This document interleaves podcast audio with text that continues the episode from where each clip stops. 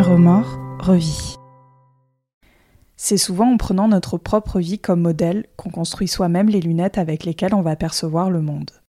Et plus la réalité qu'on observe s'éloigne de la nôtre, plus notre vision devient floue. La culture, l'éducation et tous ces précieux outils qui donnent normalement sens à nos vies échouent alors à nous en donner une image nette. C'est comme si on ne pouvait plus se fier à notre seul regard pour espérer comprendre ce que l'on voit. Pire, cela risquerait même de tromper notre propre jugement.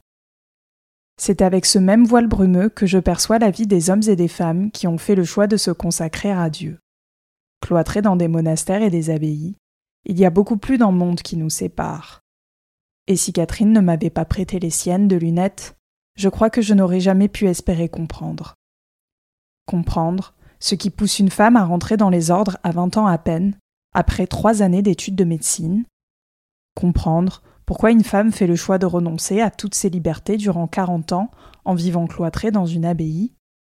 Comprendre aussi comment une femme réussit à survivre à quarante années d'emprise psychologique de la part d'une mère supérieure manipulatrice. Et finalement comprendre par quels moyens une femme réussit malgré tout à s'en sortir et décide de débuter sa vie à 60 ans, où tout a soudain le goût de la découverte et du renouveau. L'histoire de Catherine, c'est l'histoire d'une vie qui ne se vivra peut-être pas dans la durée, mais dans l'intensité. C'est le triomphe de la liberté contre l'oppression et l'emprise. C'est le récit d'une métamorphose incroyable qui ne laisse aucune place au regret. Je m'appelle Catherine Draveil, c'est mon nom d'auteur, Draveil. Et hum, j'ai 71 ans depuis un mois et demi. Je suis née donc en 1952 à Chambéry. J'ai été la quatrième, je suis la quatrième d'une famille de 10 enfants. Euh, et j'ai fait quatre années d'études de médecine avant de rentrer dans un monastère cloîtré où j'ai passé 40 ans. J'en suis sortie à l'âge de 60 ans, il y a juste 10 ans, il y a eu 10 ans au mois de mai. Et euh, je me suis construite, je ne dis pas reconstruite, je me suis construite pendant ces années avec beaucoup de personnes qui m'ont accompagnée, qui m'ont fait permis des prises de conscience.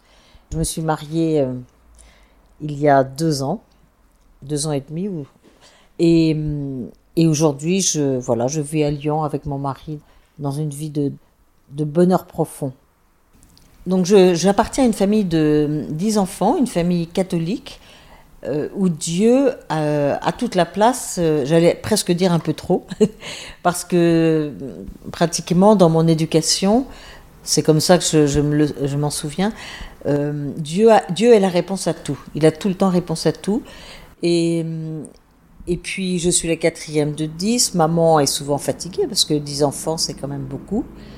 Et nos parents nous ont donné, ça je peux le dire, tout ce qu'ils pouvaient nous donner.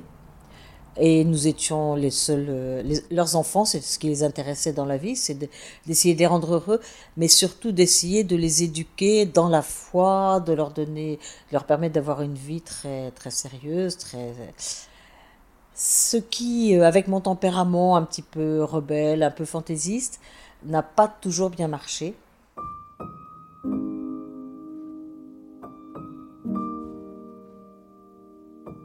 Et hum, j'ai eu l'impression très vite de me cogner sans cesse à des murs, à des noms.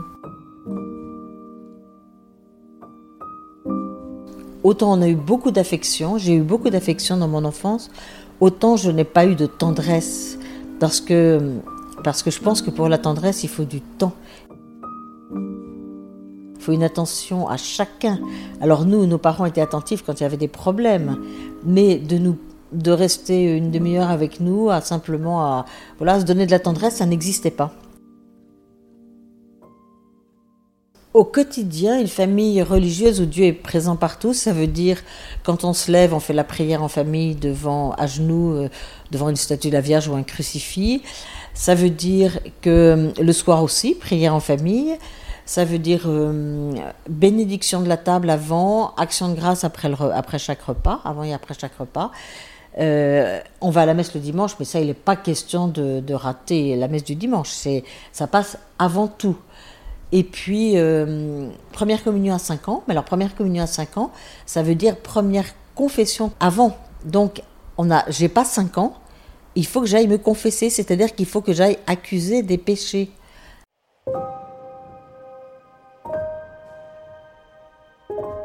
À l'âge de 8 ans, je me vois assise dans, le jardin et je me vois assise toute seule dans le jardin et me dire, moi, la vie, ça ne m'intéresse pas. On m'a mis dans la vie, on m'a donné l'existence sans me demander la permission. Euh, si je pouvais, je partirais. Si j'avais une porte de sortie, je partirais sans regret.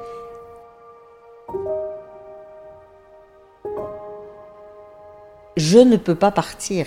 Donc la petite fille de 8 ans, il faut qu'elle trouve une solution, une raison de vivre. Et à ce moment-là, ce qui lui revient en tête, c'est une réponse à une question du catéchisme. Pourquoi as-tu été créé? J'ai été créé pour louer Dieu, l'adorer, le servir et obtenir ainsi le bonheur du ciel. Ah bon, bah la vie c'est quelque chose qui n'est pas amusant, c'est un long tunnel sombre pour obtenir un hypothétique bonheur du ciel, donc après la mort. Et ça, ça explique aussi beaucoup de choses.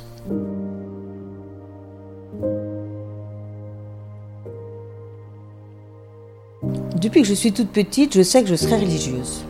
Voilà, c'est quelque chose qui est euh, acquis. Je veux dire, euh, ça ne me pose pas de questions. Je me déguise, alors à condition d'avoir des voiles très longs, là, qui aillent bien jusqu'à la taille. Et puis, voilà, pour moi, ça ne me pose pas de questions. Pour maman, une famille catholique, c'est une famille nombreuse, voilà, c'est dix enfants, mais qui donne, alors ça c'est son expression, qui donne un enfant sur trois à Dieu.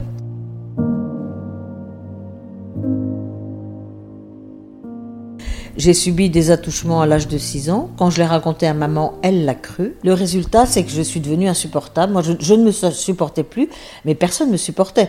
Et à 13 ans, mes parents m'ont mis en pension en me disant, ben, on ne te supporte plus ni en classe ni à la maison. Donc j'ai fait cet internat et j'étais là-bas quand maman est venue, je devais avoir 13 ans, me raconter comment papa et maman ont des enfants. Parce que j'avais 13 ans, j'allais avoir mes règles, il fallait bien que, je sache ce qui se passe. C'est comme ça que ça se passait à l'époque. À l'époque, à 13 ans, moi, j'avais aucune idée de ça. Hein. Aucune idée. Donc c'était simplement pour me mettre au courant, parce que quand j'allais avoir mes règles, il faudrait que je sache ce qui se passe. à la communion solennelle, on avait une montre. À tel âge, on avait droit de prendre de la moutarde. À 13 ans, maman expliquait à ses filles ce qui allait se passer. Pour les garçons, je ne sais pas quel âge c'était, mais on a tout, on a eu cet échange avec maman euh, personnel. Mais ça, ça a été fait certainement avec beaucoup d'amour, puisque ça a réveillé cette, euh, cette immense soif de tendresse. Et alors je lui dis, ah bah non, mais moi je veux pas être religieuse, je veux me marier. Pas question d'être religieuse.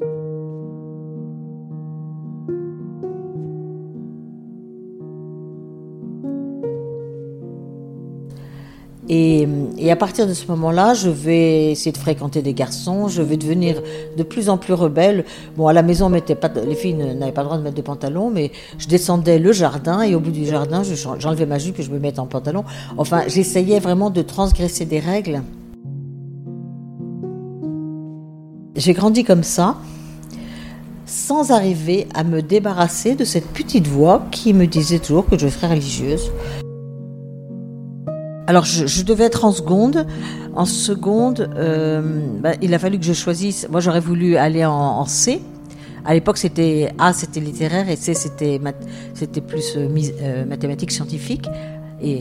Mais papa et maman voulaient que je fasse mes études, que je termine les trois dernières années dans une école traditionnelle à Saint-Cloud, où il n'y avait pas, il y avait que la philosophie comme comme section parce qu'il voulait justement que je sois bien formée à, la philosophie de saint Thomas. Bon, moi j'appelle ça un petit peu formaté aujourd'hui, mais j'avais envie de faire médecine et j'étais bonne en maths et j'étais bonne et ça me passionnait les sciences nat et si bien que j'ai décidé après mon bac de faire médecine contre l'avis de maman, parce que pour maman c'est un milieu extrêmement dangereux, un milieu où je risquais de perdre la foi, et surtout, surtout quand j'aurais euh, quand je serais euh, dans des services, on risquait de me demander de faire des avortements un jour. Or, c'était l'époque où les catholiques se battaient contre la loi Veil dans les années 70. quand on est dans ce milieu catholique, le monde est de plus en plus dangereux, de plus en plus mauvais, de plus en plus sombre. Et donc il y a ce regard d'une inquiétude de voir ces enfants qui partent dans ce monde qui est tellement dangereux et qui vont, ils vont peut-être y perdre la foi, ils vont peut-être y perdre. Moi, je, maman avait peur que j'y perde ma virginité. Enfin, voilà. Euh, c'était, c'était ça le regard que ça donnait sur, sur le monde.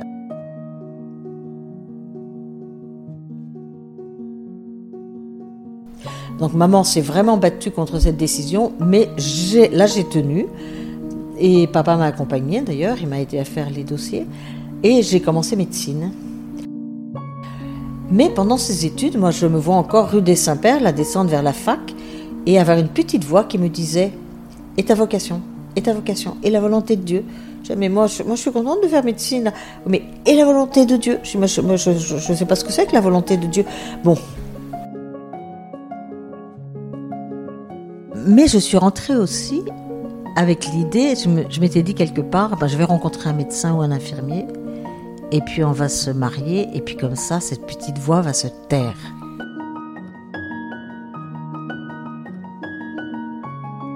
À 20 ans, j'ai des amis qui m'invitent à une soirée dansante. Euh, ça s'appelait comme ça à l'époque, là.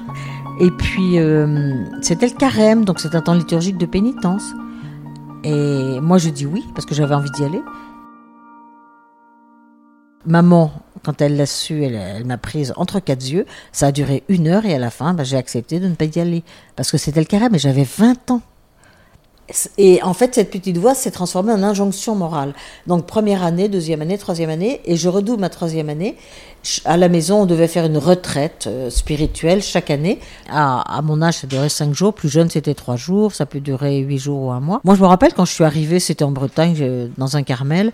Je me suis dit, oh, bah, quelle chance. Ma chambre était au sud. Je vais pouvoir bronzer parce que j'avais prévu d'aller retrouver, faire du bateau avec des amis en Bretagne après les cinq jours.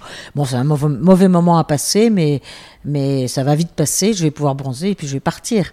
Et puis j'ai été rattrapée là.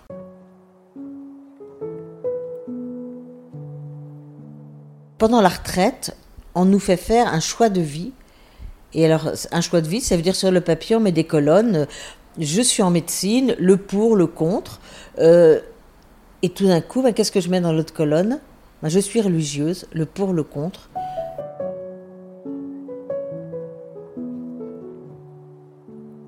Et ben finalement, je me dis, moi j'en ai assez d'être tiraillée par cette petite voix qui me culpabilise en permanence.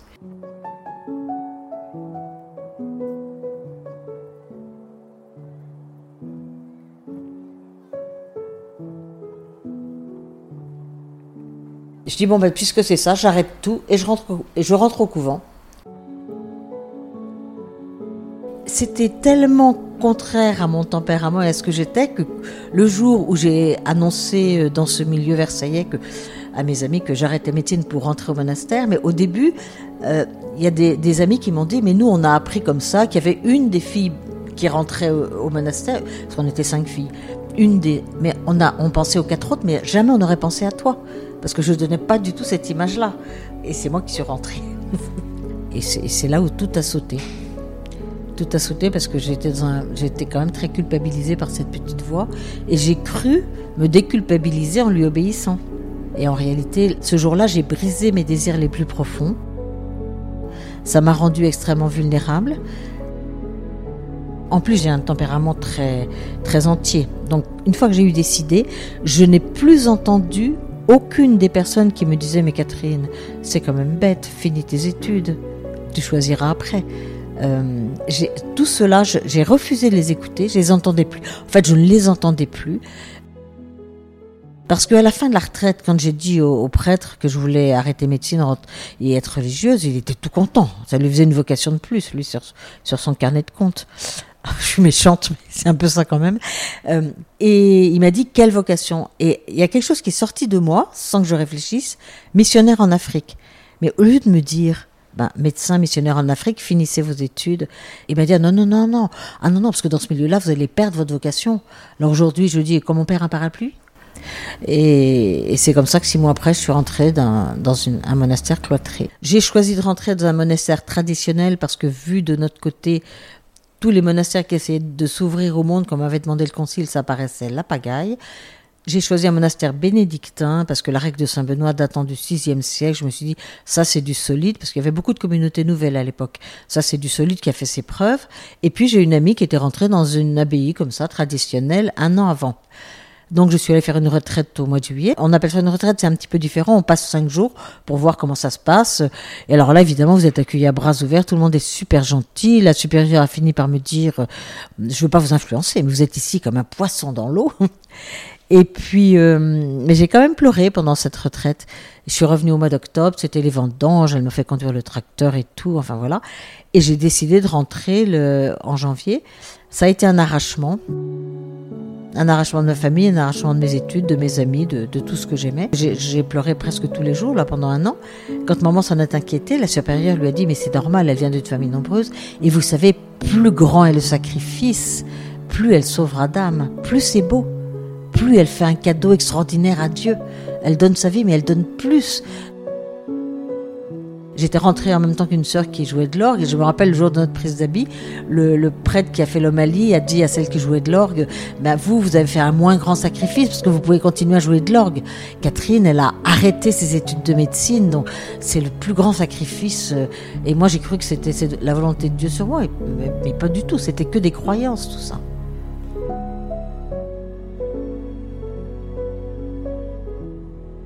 À un moment, je me suis dit, mais si je ne rentre pas et qu'il y a des gens qui vont aller en enfer parce que je n'ai pas sacrifié ma vie, je pourrais pas le supporter, même si je suis au ciel. Mais c'est ça que j'avais dans la tête. Alors, c'est impressionnant parce que je suis quand même pas une idiote.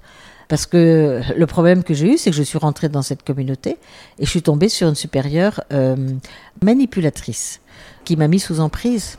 Alors la, vie monastique, quand on arrive et qu'on est novice, euh, d'abord on a 5 à 6 heures de prière par jour en latin. Et puis, euh, du 3 à 4 heures de travail manuel à l'extérieur où il faut faire tourner la maison aussi. Je suis rentrée, on était la 27e et, on est allé jusqu'à 55, hein, vous voyez. Donc, euh, parce qu'évidemment, comme on rentrait et que personne ne sortait, euh, ça, ça, ça a augmenté assez vite. Et puis, euh, on a des, formations, des conférences, des cours. Alors, chaque semaine, j'allais trouver euh, la mère supérieure qui était en même temps maîtresse des novices. Ce qu'on appelle maîtresse des novices, c'est justement pour les jeunes qui arrivent, elles ont besoin de voir plus souvent une personne qui va les guider, euh, leur apprendre ce que c'est que la vie monastique et puis parler de ces, de ces problèmes spirituels ou parler de, voilà, de ce qu'on vit de façon à devenir une vraie moniale. Et là, ce que, ce que l'Église, et là je tiens à le dire, l'Église n'est pas d'accord, enfin elle l'interdit, que la supérieure de la communauté soit aussi la maîtresse des novices parce que ça ne laisse aucune porte de sortie justement. Donc cette supérieure était en même temps maîtresse des novices. Et euh, elle m'a mis sous emprise très vite. Et d'ailleurs, j'ai un souvenir très précis d'un jour euh, en juillet où je devais aller la voir un, jeudi après-midi. En fin de journée, je devais aller, euh, aller la voir pour la demi-heure d'entretien spirituel hebdomadaire. Puis elle m'appelle, elle me dit, écoutez, les foins ne sont pas rentrés, il y a un risque de pluie. Ne vaut-il pas mieux que vous alliez rentrer les foins? Bah, Évidemment, je dis oui. Et elle m'appelle à 8 heures du soir, puis elle me dit Vous allez rentrer les foins au lieu de venir me retrouver. Mais euh, bah, je dis bah, C'est vous qui me l'avez dit. Ah, mais c'était pour voir si vous alliez choisir le spirituel et vous avez choisi le matériel. Et là, ça m'a complètement déstabilisée. Ça, c'est vraiment une vraie mise sous emprise parce que ça veut dire que, à partir de là, à chaque fois qu'elle va me dire quelque chose, je ne vais pas me dire quelle est la réponse que je, que je, que je ressens en moi. Je vais dire qu'est-ce qu'elle attend comme réponse, qu'est-ce qu'elle veut. Et ça, c'est en permanence. Et la manipulation, ça veut dire que quelquefois c'est la bonne réponse, mais c'est parce que ce jour-là, elle a décidé d'être gentille avec vous. Le lendemain, la même réponse, ça sera pas la bonne parce que ce jour-là, elle a décidé de vous écraser comme une serpillière. Et donc, c'est ça qui est une manipulation et qui vous met sous emprise, moi qui m'a mise sous emprise, qui fait que, hum, ben, que, que j'y suis restée euh, si longtemps. Dans l'acte de Saint-Benoît, il est écrit que l'abbé tient la place du Christ. Euh, alors, faut, faut le comprendre comme il faut, mais elle, elle, elle se prend pour Dieu. Ça veut dire qu'elle euh, elle nous connaît par cœur, elle sait ce qui est bon pour nous, elle sait ce donc elle nous dit ce qu'on doit penser, ce qu'on doit faire, ce qu'on doit ce qu'on doit dire. Euh, c'est en permanence. C'est c'est pour ça que je dis que c'est un, cas particulier cette abbaye. Il y, a, il, y a, eu le même cas dans d'autres dans d'autres monastères ou couvents, mais c'est pas la généralité, c'est pas ce que demande Saint Benoît, c'est bien évident. Mais c'est un risque avec cette règle et ce, vœu d'obéissance et, ces personnes qui vont transformer leur autorité en pouvoir et en toute puissance. En fait, c'est ça. Elles ont une certaine autorité sur les personnes, mais c'est un peu comme des parents avec les enfants. L'autorité que des parents ont sur leur enfant, c'est pour le faire grandir et j'allais dire petit à petit lui donner à lui cette autorité sur sa propre vie. Et les parents, petit à petit, auront de moins en moins autorité sur la vie de leur enfant, parce qu'au fur et à mesure où l'enfant grandit, c'est lui qui prend la responsabilité de sa vie. Et les parents sont là pour accompagner. Mais quand ça se transforme en, en toute puissance, et ben ça, c'est la catastrophe. Et c'est vrai que c'est tout ça, ça engendre, moi, ça a chez moi une énorme culpabilité. Et c'était ça, ce profond mal-être.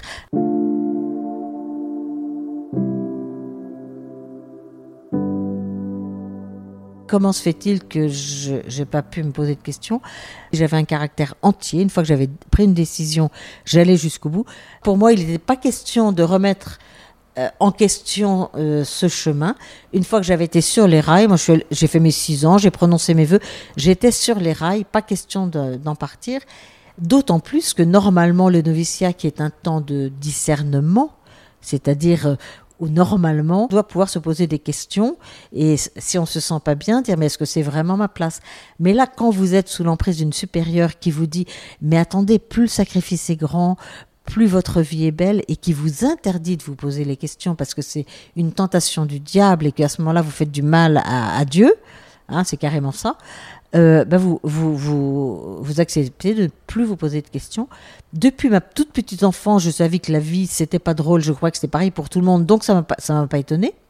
En plus, je suis quand même d'un tempérament qui s'adapte très facilement. Donc j'ai cherché, comme quand j'avais 8 ans, j'ai cherché dans cette vie monastique ce qui pouvait m'équilibrer. Et puis dès que j'ai pu, j'ai fait j'ai recommencé à faire des petites transgressions mais qui ne remettait pas en cause directement l'autorité de la. Euh, par exemple, euh, je me rappelle, il fallait pas qu'on aille parler trop longtemps à un ouvrier, sinon il y avait toujours une sœur euh, qui, par charité, allait dire à la baisse, vous savez, elle a passé cinq minutes à parler avec l'ouvrier, là, c'est pas très normal pour une religieuse. Voilà, donc on faisait attention. Donc, quand l'ouvrier venait labourer puis qu'il n'avait pas fini pendant, pendant au moment de la prière, moi, je demandais la permission de rester pour lui ouvrir le portail de clôture quand il devait partir. Et là, j'en profitais pour discuter avec lui un quart d'heure tranquillement. voilà. Et dès que je voyais un truc que faisait la supérieure, je le critiquais. Je me disais pourquoi elle fait ça? Puis elle, parle de pauvreté, mais elle a ses bons petits plats. Elle fait ceci, elle fait cela. Enfin, mais comme Saint Benoît dans sa règle dit que toutes les mauvaises pensées qui qui sont dans l'âme, il faut les dire à son supérieur. J'allais, j'allais lui raconter tout ça.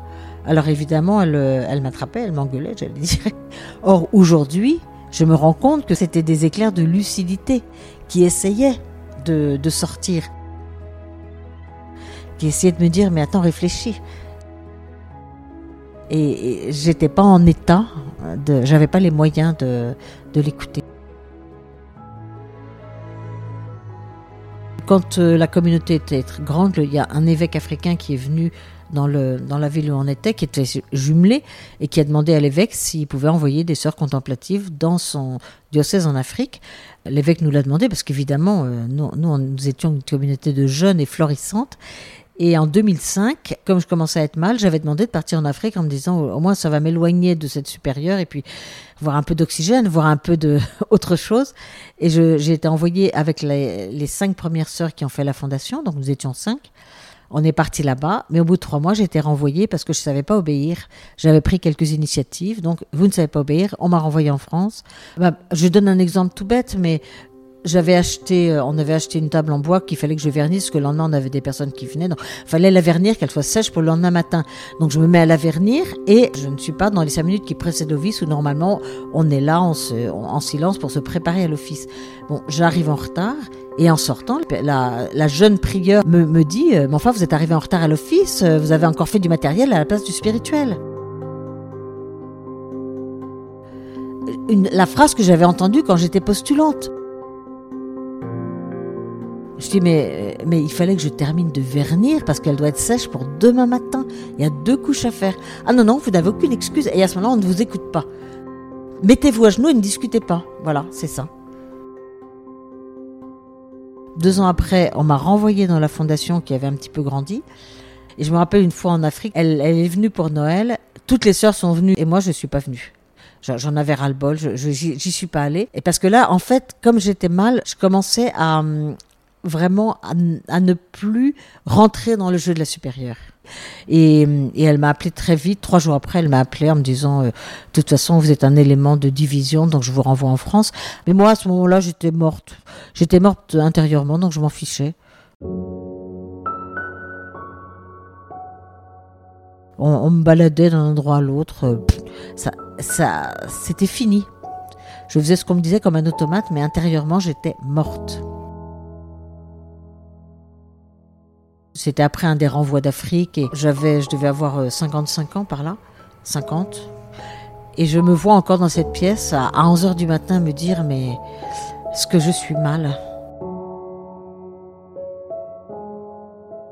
Est-ce que je suis mal? Je sais même plus pourquoi je suis là. Je sais même plus pourquoi je vis. Ce que je suis mal. Et je suis allée le dire à la supérieure. J'ai une immense angoisse, un énorme poids. Je sais même plus pourquoi je suis là. Et elle m'a répondu, mais enfin, vous vous en êtes encore à vous écouter après 30 ans de vie monastique? Mais le Christ ne s'est pas écouté. Bon, qu'est-ce qu'elle en sait hein? Elle n'en sait rien. Enfin, elle m'a sorti ça et elle m'a dit sortez de mon bureau. Quand il y a la mamise par l'emprise, c'est un petit peu partout le cas. Ceux qui sont dedans ne peuvent pas en prendre conscience tout seuls. Il faut un événement extérieur. Il s'est passé quelque chose, c'est-à-dire que quand euh, la supérieure Mérédith a eu 80 ans, euh, elle a donné sa démission. Elle a donné sa démission sur le papier, mais pas dans sa tête. Bon, les évêques démissionnent à 75 ans. Donc, vous voyez, déjà 80 ans, ça faisait 35 ans, je crois qu'elle était euh, supérieure ou plus même. Donc, euh, bon, c'est déjà pas, pas très normal. On élit la prieure qu'elle avait choisie depuis 10 ans pour lui succéder, ce qui est un manque total de liberté, pratiquement l'unanimité. Et cette sœur, sœur, je l'appelle sœur Claude, là, dans mon livre, quand elle euh, réalise que si l'ancienne abbesse, Mérédith, revient pour soi-disant l'aider dans le gouvernement, Mérédith reprendra les rênes et elle n'aura qu'à obéir, elle en parle à l'évêque et l'évêque dit C'est vous l'abbesse, je vais interdire à Mérédith de revenir au monastère. Ah mais alors là, quand Mère Claude l'annonce à la communauté, c'est le tsunami parce que elle était devenue un gourou. On était pratiquement en dérive sectaire. Elle était devenue un gourou et quand le gourou est désavoué par l'évêque, Là, il y a des sœurs, ça les a complètement brisées. Donc, euh, il y en a déjà deux ou trois qui, au bout de quelques mois, étaient tellement mal qu'elles sont parties. Elles ont quitté la communauté. Et la seconde abbesse, au bout de 18 mois, décide de partir aussi et de ne pas revenir, de se faire relever de ses voeux, de démissionner d'abbesse. Donc, on est en 2013, en janvier 2013. La seconde abbesse Mère Claude est partie avec euh, trois sœurs qui l'ont accompagnée qui sont partis, mais en sachant qu'elle ne reviendrait pas. il y en a une qui me l'avait dit. Dit je pars, je ne reviendrai pas. alors euh, tout ça, ça me met complètement en l'air. Déjà, moi, je suis extrêmement mal. Et bon, donc moi je vis tout ça, mais alors à chaque fois ça, ça devient de plus en plus euh, douloureux et incompréhensible. Et évidemment c'est la prieure, sœur Gertrude, qui, qui reçoit de la charge de la communauté, puisque l'abbesse est partie, et son bras droit on peut dire moi, ça va pas du tout. Donc en mars, je demande d'aller faire, euh, d'aller passer une semaine euh, dans, dans, une abbaye que je connais pour euh, essayer de calmer ce disque mental qui en moi tourne, mais il tourne à 100 à l'heure et j'ai plus de, bouton off pour l'arrêter.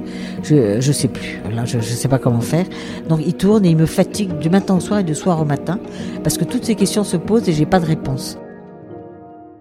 Et donc, euh, je vais passer une semaine là-bas. Et là-bas, euh, j'arrive, le, ciel est plombé, il est noir. Il y a, enfin, ça, ressemble un peu à ce que je suis.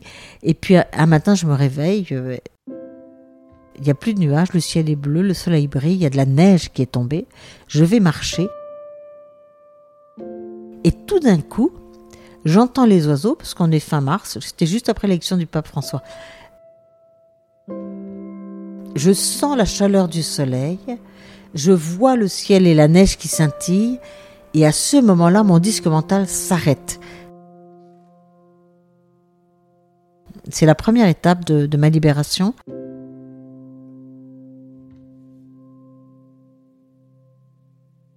J'ai retrouvé la perception de mon corps.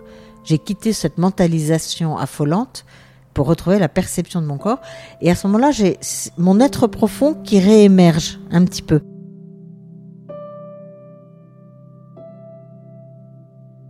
Alors, je, au bout d'une semaine, je retourne au monastère dans les mêmes conditions, mais au moins je sais comment arrêter mon disque. Quand il y a un problème, je sors, je vais dans la forêt, j'écoute. Quitte à écouter l'autoroute qui passe en dessous du plateau, mais peu importe, j'écoute et ça m'arrête mon disque.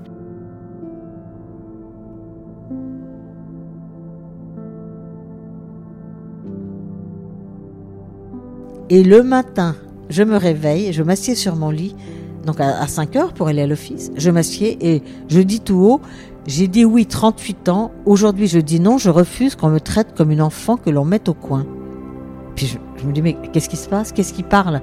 Et en fait mon être profond qui avait émergé en mars, dans la nuit, une étincelle de vie qui m'a dit Catherine, c'est le moment. Tu choisis de faire un chemin de vie, laisse-moi te guider. Si tu restes, tu es morte. Mais tu, tu restes à une automate, voilà. Tu mourras peut-être à 90 ans, mais comme une automate. Ça, c'est un bouleversement psychologique énorme. Et au bout de, quelques semaines, je, je demande la permission d'aller me reposer un mois dans une autre communauté qu'on connaissait dans la région parisienne. Bon, la, la supérieure finit par accepter. Je pars, euh, je pars un, 14 mai, je prends le TGV et j'ai la permission d'un mois. Euh, je ne reviendrai jamais. Je reste un, an. Pendant cette année-là, je suis en contact avec un père abbé à qui j'envoie des mails parce qu'il y a une colère qui commence à monter où j'exprime toutes mes colères. Bon, puis au bout d'un an, je vais passer un mois dans, dans l'hôtellerie de son abbaye et un jour, il me dit, Catherine, mais tu me dis toujours que tu veux retourner là-bas. Qu'est-ce que tu ressens à cette idée?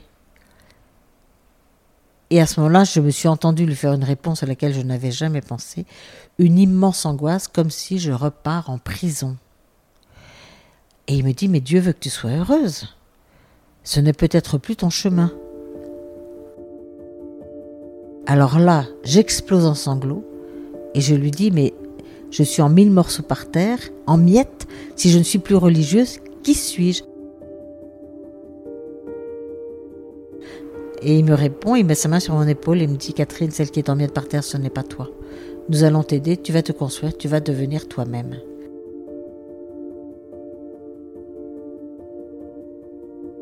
Et puis, donc je l'entends, mais j'ai encore du, mais ça rentre pas vraiment. Et en septembre, j'avais décidé du coup de passer encore un an à Paris, avec toujours avec la permission, hein, bien sûr. Et euh, donc j'étais dans une communauté que je pensais assez ouverte, une supérieure que je pensais assez ouverte. J'arrive en septembre, puis la supérieure, elle commence à vouloir me mettre la main dessus. Je, je réponds rien. Et une semaine après, je vais la voir, je lui dis c'est non. Eh bien, c'est non. J'ai repris le gouvernement de ma vie, je ne permettrai plus à personne de mettre la main dessus. Vous acceptez mes conditions, je reste comme prévu, neuf mois à l'hôtellerie. Vous refusez, je vais chercher ma valise, je ne reste pas une minute de plus ici, quitte à coucher ce soir sous les ponts, ma liberté n'est pas à vendre. C'est ce jour-là qu'en fait, dans mon inconscient, la décision a été prise. Ça, c'est clair. Maintenant, pour qu'elle vienne à ma conscience et que je puisse l'accepter, j'ai voulu suivre le chemin que propose l'Église, le chemin de discernement, parce que euh, imaginez quand même, quand vous faites ça, vous vous dites maintenant, est-ce que je suis pas en train de mettre en l'air euh, toute ma vie, quoi? Est-ce que c'est pas une folie? Vous savez, quand on a goûté à la liberté et à ne plus obéir, on n'a pas envie d'y retourner. Hein et alors effectivement, je vais passer un an, un an dans cette communauté tout en suivant des cours chez les jésuites. Et au bout de cette année-là, ben, ça va se poser la question de la suite. J'avais un instinct qui me, qui me poussait vers les bonnes personnes Bon, j'ai appris très vite que ceux qui te disent euh, tu dois, il faut ou à ta place, euh, ça, ils ont le droit de penser, mais moi j'ai le droit de me protéger. Ceux qui peuvent vous aider, c'est que ceux qui vous font réfléchir, parce que ce qui est très difficile, et c'est de prendre des décisions toute seule. Parce que toute ma vie, on m'avait dit ce que je devais dire, faire et penser. Et quand je dis toute ma vie, c'est aussi bien toute mon enfance. C'est pour ça que je dis pas que c'est une renaissance, c'est une naissance. Là, je, je suis passée d'une existence à la vie. C'est ça la métamorphose qui est en train de se faire. Parce que pour vous dire un peu où j'en étais, j'ai une amie qui était prof de théologie morale, donc c'est quand même pas rien, qui s'appelle Jeanne dans mon livre. Et un jour, elle m'invite au restaurant et elle me tend la carte. Je dis, mais non, mais moi je sais pas. Je sais pas, je, sais pas, je connais même pas le nom des trucs là. Il y a, il Gravelac, qu'est-ce que c'est que ce machin-là? Euh, Bon, je connaissais saumon et frites, hein, mais euh, et, et, puis je dis moi je sais pas choisir, je sais même pas ce que j'aime, je, je, sais pas ce que j'aime, je sais pas ce que j'aime pas. Je, euh, je dis choisis pour moi. Elle me dit ah non non. Je dis mais mais qu'est-ce que je vais faire là? Je sais pas. Elle me dit bah fais ce que tu veux, choisis, prends ce que tu veux au hasard, mais je ne choisirai pas à ta place. Pour vous dire à quel point j'étais infantilisée. Mais je suis sortie, mais au bout de deux ans, quand j'ai plus l'habit monastique, il fallait bien s'habiller. Donc j'ai des amis, des cousines qui m'ont donné quelques habits. Puis, puis, après, il faut faire des courses. Mais quand je suis sortie, j'avais, j'avais en même temps euh, fait des choses d'adulte, hein, mais en même temps, j'avais une mentalité d'enfant de 4 ans. Donc un enfant de 4 ans, il va pas tout seul dans un magasin. Donc j'appelais ma cousine et puis je disais... Euh, ben, est-ce que tu peux venir m'aider? Parce qu'il faut que j'achète des chaussures parce qu'on va aller en montagne, mais je sais pas, je peux pas rentrer toute seule dans le magasin. pour vous dire à quel point j'étais infantilisée. En même temps, il y avait cette infantilisation qui est vraiment, qui n'est pas normale, hein, c'est clair. Mais en même temps, ma petite fille intérieure qui s'était cachée en caché vraiment dans une cave dès mon, ma toute petite enfance, parce que la vie l'intéressait pas, et commençait à ressortir. Et moi, j'ai commencé à faire des choses de petite fille. Elle, elle était tellement heureuse, elle me faisait faire n'importe quoi, descendre un escalier sur la rampe en bois, par exemple. La deuxième année, là, il y avait des grands, un grand escalier avec une belle rampe. Alors pendant que les sœurs étaient à l'office, moi, je descendais sur la rampe en bois, et je me vois encore dans le métro un jour me dire, euh, me dire, bah écoute, maintenant j'ai fait des prises de conscience. Donc je serai plus libre, mais je vais y retourner parce que là-bas j'ai l'assurance vie, l'assurance, alors c'est pas très joli, mais je parle d'assurance bouffe, l'assurance vieillesse. Je suis pas toute seule et j'ai pas de décision à prendre. Et à ce moment-là, mon regard tombe sur une phrase d'Oscar Wilde dans le métro, hein. Et cette phrase c'est la plupart des gens existent, très peu vivent. Et j'ai une prise de conscience énorme, mais énorme. Là encore, c'est une déflagration. En tous les cas, moi, je suis en train de passer de mon existence à ma vie, d'une existence reçue à ma vie en responsabilité, à ma vie choisie.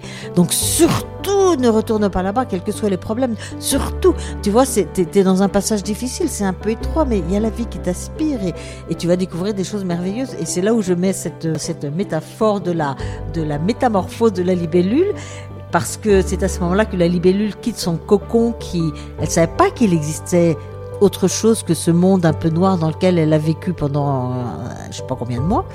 Et puis le cocon s'ouvre, ça se passe la nuit en plus. Elle s'accroche à une herbe et là, son corps, sa chrysalide commence, les, les ailes poussent, se déploient, mais elle est d'une vulnérabilité extrême. Et si elle était consciente, cette libellule, elle n'aurait qu'une idée, c'est de retourner dans, sa, dans son cocon. Mais le matin, quand le soleil se lève, elle, ça y est, elle, elle est formée, ses ailes se sont solidifiées, elle peut s'envoler à la découverte du, monde, et ça, c'est de l'émerveillement. Et c'est ce que je vis, moi, depuis que je, depuis que je suis sortie.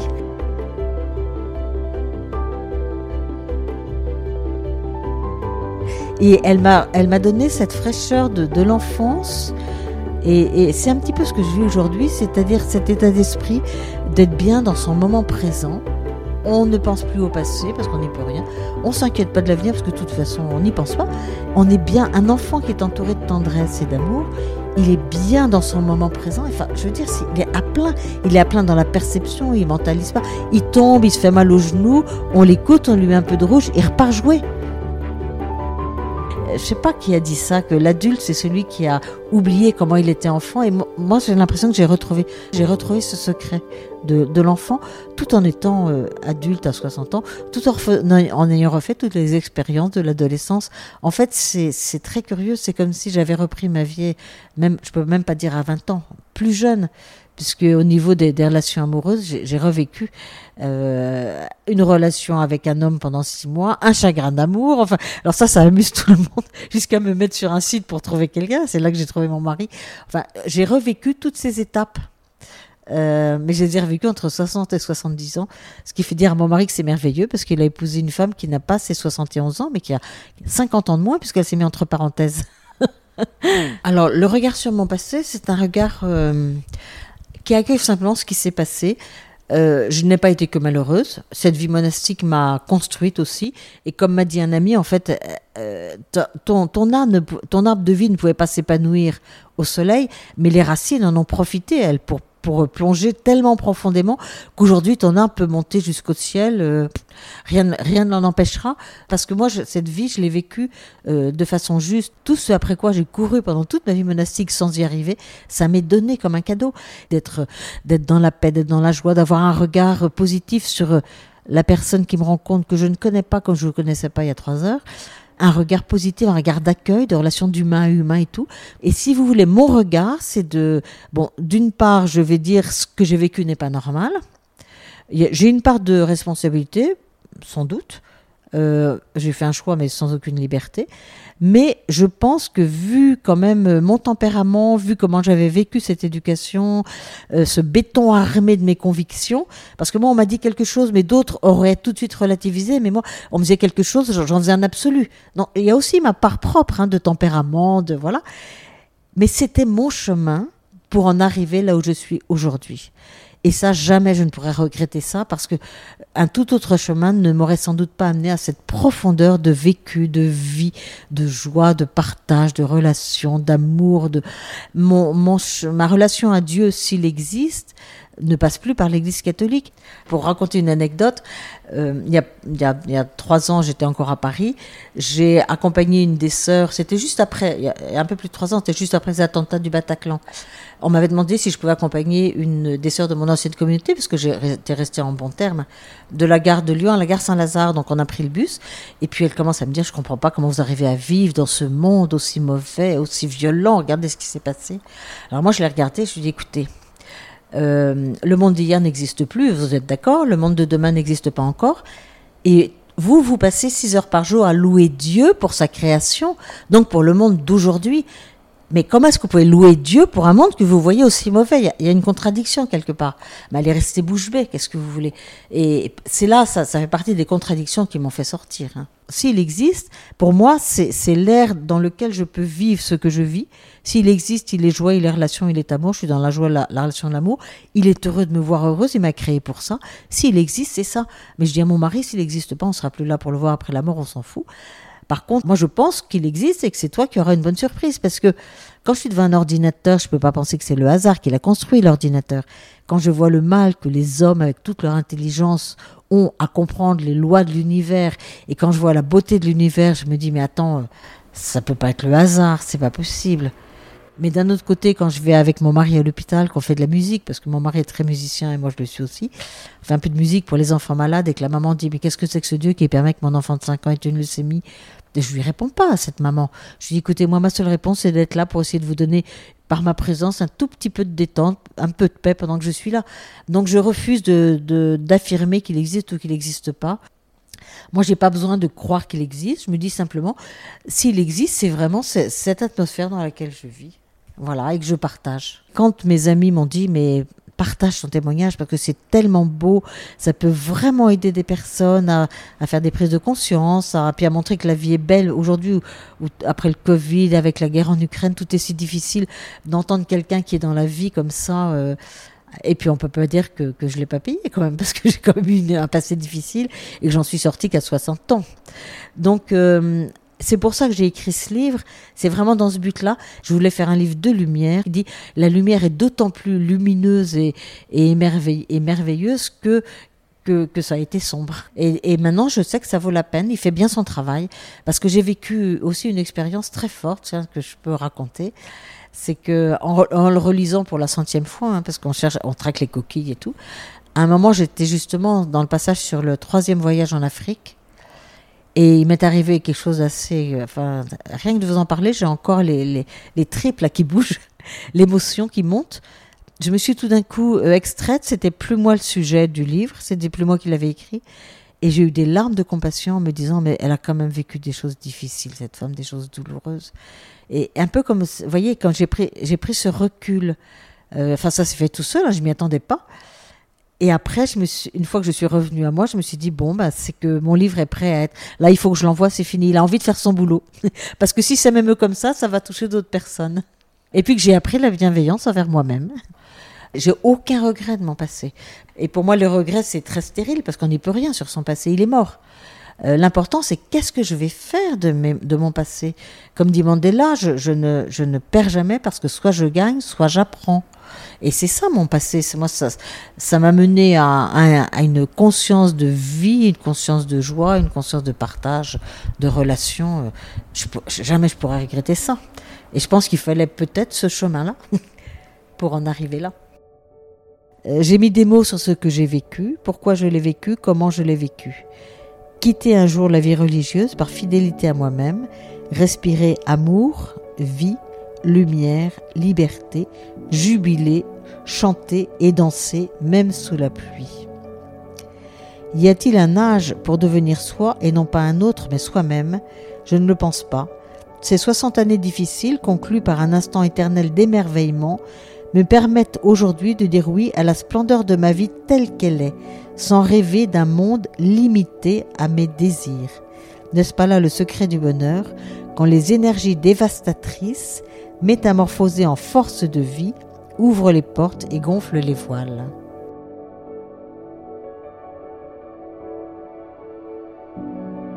Merci Catherine Draveil pour ton témoignage, ta joie et ton sourire. C'est celui, je crois, qu'on aperçoit sur le visage de ceux qui disent oui à la vie. Merci à vous aussi, chers auditeurs, d'avoir écouté cet épisode jusqu'au bout. Je ne peux franchement que vous enjoindre de vous procurer le livre écrit par Catherine Draveil, intitulé Métamorphose, paru aux éditions Favre ce mois de mai 2023. Il retrace de manière bouleversante le récit de sa vie, un véritable parcours initiatique à la découverte d'elle-même. Si le podcast Remords Revie vous plaît, N'hésitez pas à lui donner 5 étoiles et à vous abonner pour ne louper aucun des épisodes. Vous pouvez aussi suivre le podcast sur la page Instagram at remords Quant à moi, je vous donne rendez-vous mardi dans deux semaines pour vous faire découvrir un nouvel épisode du podcast Remords Revie. À très bientôt!